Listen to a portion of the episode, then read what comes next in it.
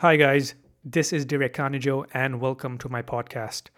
Let's say you just moved to Japan and you want to be successful in Japan. What is the first thing you should do? That's easy. The first thing you should do is go out and learn Japanese. Because without an understanding of Japanese, it will be very hard for you to make a living in Japan. And likewise, if you want to be a good investor, you need a working understanding of accounting. This is because accounting is the language of business. The good news is that you don't need an accounting degree to understand accounting. Just like most things, you can learn accounting by reading a lot and by being very interested in the topic. The profession of accounting began a very long time ago in Renaissance Italy. It was Luca Pacioli who came up with the invention of double entry bookkeeping. But accounting didn't really become important until about the 19th century when stock market investing became more common. Now, let's talk about the different financial statements. The three financial statements are one, the income statement, two, the balance sheet, and three, the statement of cash flows. When presenting results, a company can choose to present any financial statement first. For example, Amazon chooses to list its cash flow statement first, whereas Apple chooses to list its income statement first. It is just a matter of preference. Let's start with the income statement. The income statement is also called the profit and loss statement or the P&L. It shows the company's sales and expenses over a period of time. A company will usually prepare an income statement to show its results over a quarter or annual time frame. But in reality, you can also prepare an income statement for any period of time. Excluding banks and insurers, the general format of the income statement is the same. It follows a step down function, with the first line being revenue or sales, and the last line being net income or net profit.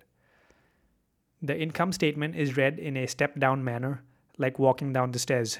Each item is a deduction of one or more expenses. A typical income statement will look something like this Revenue minus cost of goods sold gets you to gross profit. Gross profit minus SG&A and R&D gets you to operating income. Operating income minus interest expense gets you to pre tax income. Pre tax income minus provision for taxes gets you to net income. One of my favorite numbers to look at is the gross margin, which is the difference between revenue and cost of goods sold expressed as a percentage. A company with a gross margin of 60% means that they make things for 4 and sell them for 10. Next, let's talk about the balance sheet. The balance sheet is a snapshot of what a business owns and owes at a particular point in time. The balance sheet must always balance. This means assets minus liabilities must equal equity. The balance sheet has three sections assets, liabilities, and shareholders' equity. Assets and liabilities are further broken down into current and non current.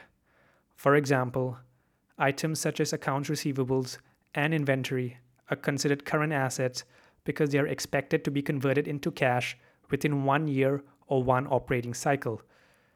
An example of a non current asset is property, plant, and equipment. And the same principle applies for liabilities. For example, current liabilities such as accounts payable and short term debt are liabilities that will come due within one year. The two accounting standards you need to know are GAAP, which is used in the US, and IFRS, which is used outside the US. One of the differences is the order in which assets and liabilities are listed. For example, US GAAP accounting will list current assets first and then non current assets. But IFRS will list non current assets first and then current assets. And then within current assets, US GAAP will list the most liquid assets first, whereas IFRS will list the least liquid assets first. Next up is the cash flow statement. This statement captures elements of both the income statement and the balance sheet. The cash flow statement is divided into three sections cash flow from operations, cash flow from investing, and cash flow from financing. Without getting into too much detail, here's what each section reveal. Cash flow from operations shows you the cash generated by a company's operating activities. Cash flow from investing shows you how much the company spent on capital expenditures, acquisitions, and any purchases or sales of marketable securities. Cash flow from financing shows you how the company is being financed. For example, did the company issue debt or equity? And how much did the company return in the form of dividends and share buybacks? There is so much more about financial statements that I haven't talked about. Let me know if you found today's episode useful and if you want to hear me talk more about financial statements. Please don't forget to like and subscribe. That is all for today. Thank you so much for listening.